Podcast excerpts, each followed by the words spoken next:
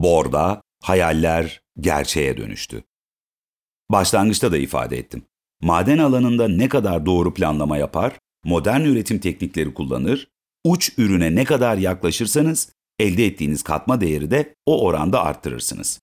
Ülkemiz birçok madende üretici konumunda olmasına rağmen bunların büyük kısmını ham ya da konsantre haliyle yurt dışına ihraç ettiğinden yıllarca düşük kazançlar elde ediyorduk.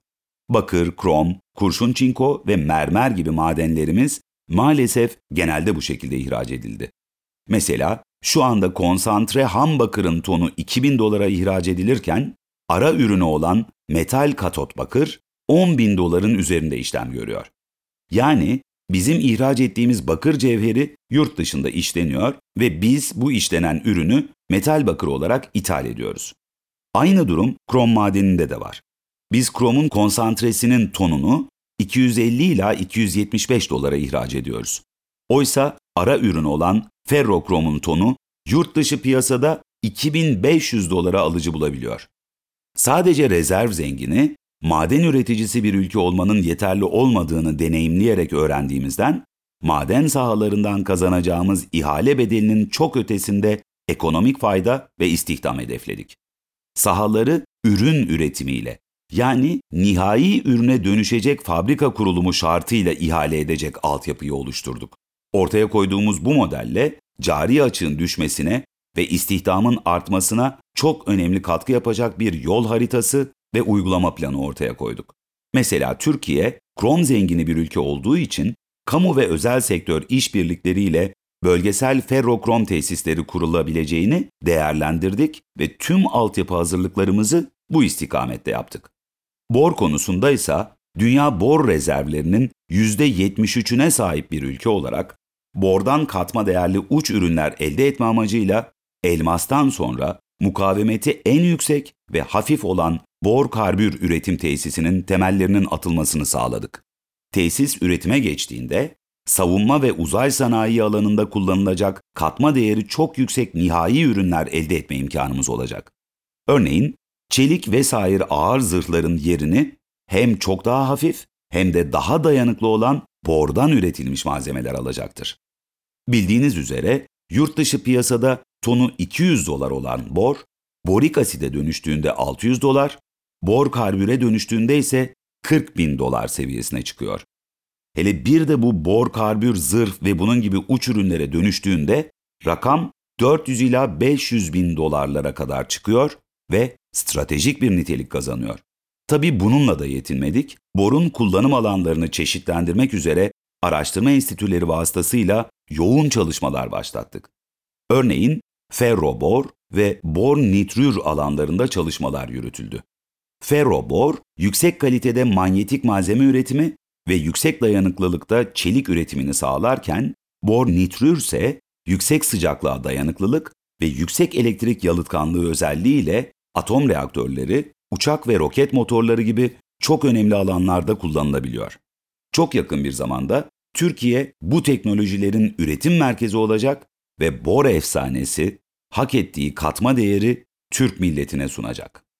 Balıkesir'deki Bor Karbür Fabrikası'nın temeli atıldı, inşasına başlandı.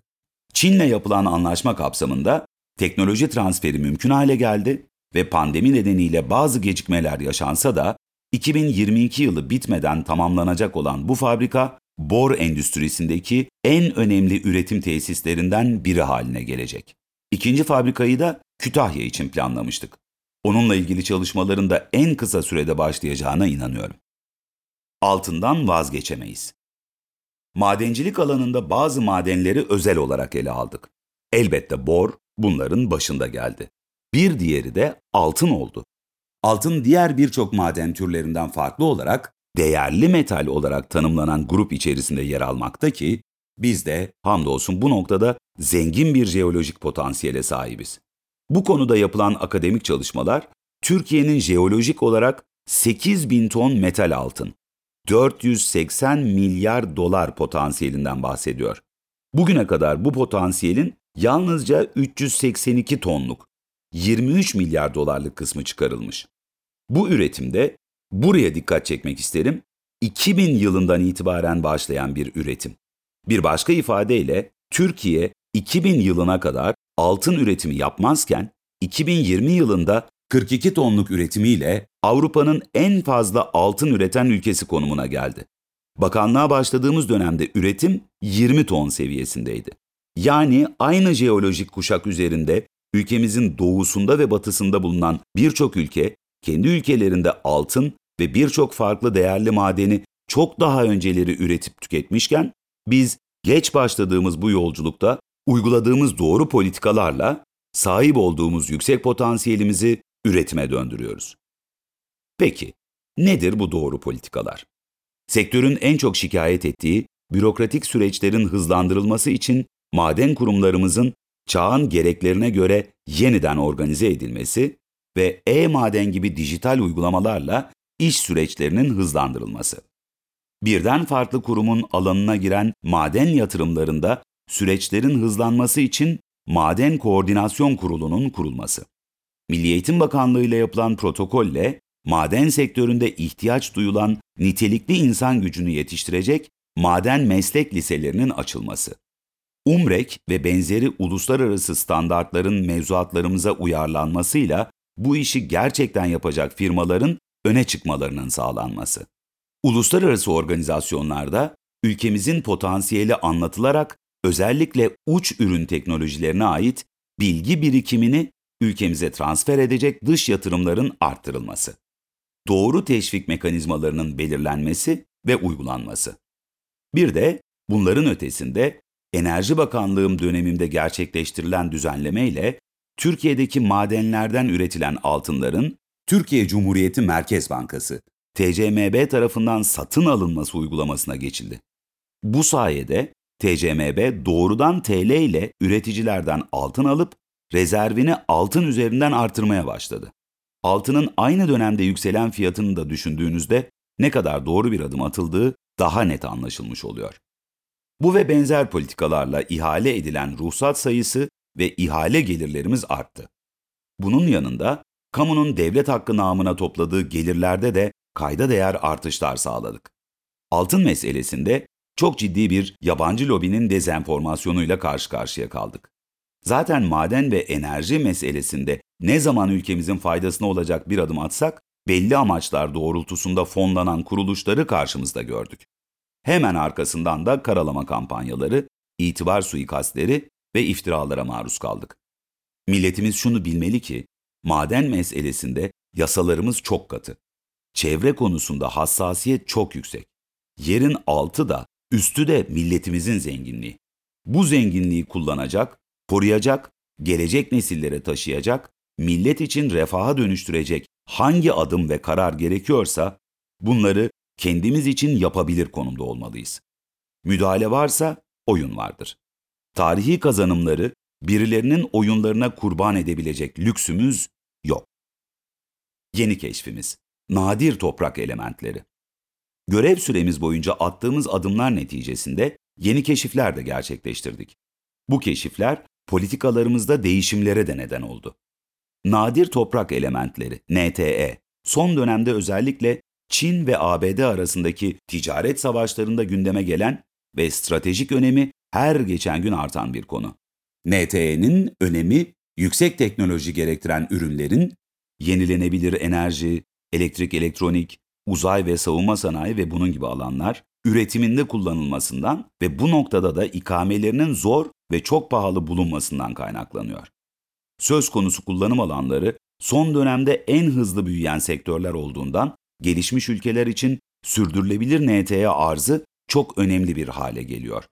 Esasında dünya üzerinde toplam NTE piyasasının maksimum büyüklüğünün güncel durumda yıllık 10 milyar dolar seviyelerinde olduğu tahmin ediliyor. Çin, NTE üretiminde tekel pozisyonunda. Dünyadaki arzın tamamının neredeyse tek başına gerçekleştiriyor. Yani konunun önemi bugün itibariyle NTE piyasasının ekonomik büyüklüğünden kaynaklanmıyor. Çin, kaynak olarak kendisine alternatif bir ülkenin olmadığı bu ürünlerde ABD başta olmak üzere Japonya, Güney Kore, Almanya gibi ülkeler üzerinde stratejik avantaj sahibi konumunda duruyor. Tek tedarikçi konumunda bulunuyor. NTE için en önemli konu rezerv miktarından ziyade cevherin çevreyle uyumlu bir şekilde rafine edilip üretilebiliyor olması. Zira rafinasyon konusunda ARGE ve teknoloji kadar NTE'lerin çevre hassasiyeti de büyük önem taşıyor. Bu noktada bizim de potansiyel arz eden iki tane sahamız var. Biri Eti Maden bünyesinde Eskişehir Beylikova'daki sahamız, diğeri de MTA bünyesindeki Malatya Kuluncak'taki sahamız. Her iki sahada rezerv miktarı olarak önemli potansiyel içeriyor ama biraz önce bahsettiğim gibi doğayla uyumlu, ekonomik bir üretim teknolojisi için üniversitelerle birlikte cevher zenginleştirme, pilot tesis ve bunun gibi ARGE çalışmaları devam ediyor. Biz ülke olarak bu konudaki gidişatı öngördüğümüzden 2018 yılında Enerji Bakanlığımız bünyesinde bu ürünlere ilişkin her türlü iş geliştirme ve ARGE çalışmalarını yürütmek üzere Nadir Toprak Elementleri Araştırma Enstitüsü'nü, NATEN'i kurduk. Her türlü desteği verdik ve enstitü aracılığıyla bu çalışmalar koordine edilmeye başlandı. Dünyada sadece birkaç ülkenin sahip olduğu bu elementleri geliştirme teknolojisine ve kapasitesine ülkemizin de hızlı şekilde ulaşması için kurumlarımıza ve bilim insanlarımıza büyük iş düşüyor. Bu zenginlik Türkiye'nin özel ihtimam göstermesi gereken konularından birisi olmaya devam edecek. Madende yurt dışı açılımları. Günümüzde madencilik artık ülkelerin ve şirketlerin kendi tecrübelerini maden potansiyeli olan ve keşfedilmemiş coğrafyalarda kullandıkları bir alan. Ülkemize baktığınızda MTA 1935 yılında kurulmuş. Cumhuriyetimizin en köklü kurumlarından biri. Maden aramacılığının tüm alanlarında uzaktan algılama, haritalama, sondaj, analiz ve insan kaynağı ve benzeri yıllar içerisinde oluşmuş kıymetli bir birikimi var. Bu noktada biz de birçok dünya ülkesinin yaptığı gibi söz konusu teknik birikimimizi başta Afrika ve Orta Asya gibi stratejik coğrafyalarda değerlendirmek maksadıyla şu adımları attık. Ülkemizin ihtiyacı olan yeraltı kaynaklarını uygun maliyetle temin edip ekonomik büyümemize katkı sağlamak. Hedef ülkelerle ekonomik, teknik, sosyal ve kültürel ilişkilerle beraber gönül bağımızı güçlendirmek. Yurt dışında madencilik sektörümüze faaliyet alanı açıp uluslararası vizyonu geliştirip istihdamı arttırmak. Bu amaçları gerçekleştirmek için MTA'nın altında bir şirket kurarak bu şirket üzerinden bir yurt dışı açılımı gerçekleştirdik. Bu kapsamda Sudan, Özbekistan ve Nijer gibi ülkelerde özellikle altın gibi değerli metaller üzerine ruhsatlar alındı ve saha çalışmalarına başlandı. Madencilik, malumunuz, uzun erimli bir iş. Umuyorum ki ilk arama faaliyetlerine başlanan bu sahalarda 5 ila 10 yıla kalmadan müspet sonuçlar alacağız. Güvenli madenciliğe verdiğimiz önem. Enerji Bakanlığım süresince en çok önem verdiğim konulardan bir tanesi de ülkemizde güvenli madencilik ilkesinin ve uygulamalarının yerleşmesinin sağlanmasıydı. Bu noktada Güvenli Madencilik Kurulu ve hayata geçirilen bir dizi uygulamayla bırakın büyük maden felaketlerini, ölümcül kaza sayılarında bile madenciliğin en iyi yapıldığı ülkelerle aynı seviyeye geldik. Bu konuda elde ettiğimiz başarı da farklı ortamlarda çok farklı isimlerden, kesimlerden takdirle teyit edildi. Bunu nasıl başardık? Öncelikle denetimlerimizin kalitesini ve sıklığını arttırdık. Bu alanda uzmanlaşmış yüzlerce denetim elemanını doğrudan istihdam ettik. Risk analizleri yapılarak sahaları risk grubuna göre tasnif ettik ve her bir risk grubuna özgü renklendirmeler getirdik. Sonrasında kalite ve sıklığını arttırdığımız denetimlerimizi bu sınıflandırmaya göre organize ettik. Kanuni düzenleme ile kaçak ve ruhsatsız işletmeler için caydırıcı yüksek cezalar getirdik. Üniversitelerle işbirliği yaparak madenler için risk değerlendirme ve risk yönetimi rehberleri hazırladık. Maden Güvenlik Kültürü MAGÜK projesini başlattık. Sektör çalışanlarını güvence altına almak için işverenlere maden çalışanları zorunlu ferdi kaza sigortası ZFKS yükümlülüğünü getirdik. Madende hedeflere ulaşmak için varlık fonuna iş düşüyor. Madencilikte işin ekonomik tarafına baktığımızda madenciliğin diğer sektörlere kıyasla ithal girdinin minimum seviyede olduğu daha çok yerli kaynak ve iş gücüne dayalı bir yatırım alanında çalıştığı çok net olarak görülür. Ayrıca yerin altında atıl duran potansiyeli doğrudan ekonomiye kazandırma imkanı da sağladığından bu alanda kamu veya özel sektör fark etmeksizin yapılan yatırımlar hem ülkemize doğrudan gelir hem de ülke geneline yayılmış bir istihdam artışı sağlıyor. Bu nedenle madenlerdeki belli büyüklüğün üzerindeki yatırımlara stratejik olarak bakmak, buna özel projeler geliştirmek lazım. Böyle bir kapasiteye sahip önemli bir kurumumuz var. Türkiye Varlık Fonu. Türkiye Varlık Fonu, Türkiye'nin stratejik yatırım kolu olma misyonuyla kurulmuş bir yapı. 2019 yılında ilan ettiğimiz yeni ekonomik program kapsamında ülkemizin kronik sorunu olan cari açığı azaltma hedefiyle petrokimya ve yerli kaynaklardan enerji üretimi projelerinin yanı sıra madenciliği de yatırım yapılacak alanlardan birisi olarak belirlemiştik. Bu noktada Türkiye Varlık Fonu bünyesinde Türkiye Maden AŞ unvanlı şirketin kurulum işlemleri tamamlandı. Bu şirket tamamen Türkiye Cumhuriyeti Devleti'nin sahip olduğu bir şirket. Akabinde MTA'nın ilk arama çalışmalarını tamamladığı altın, bakır, kurşun, çinko, demir ve krom potansiyeli olan 20 ruhsat da bu şirkete devredildi.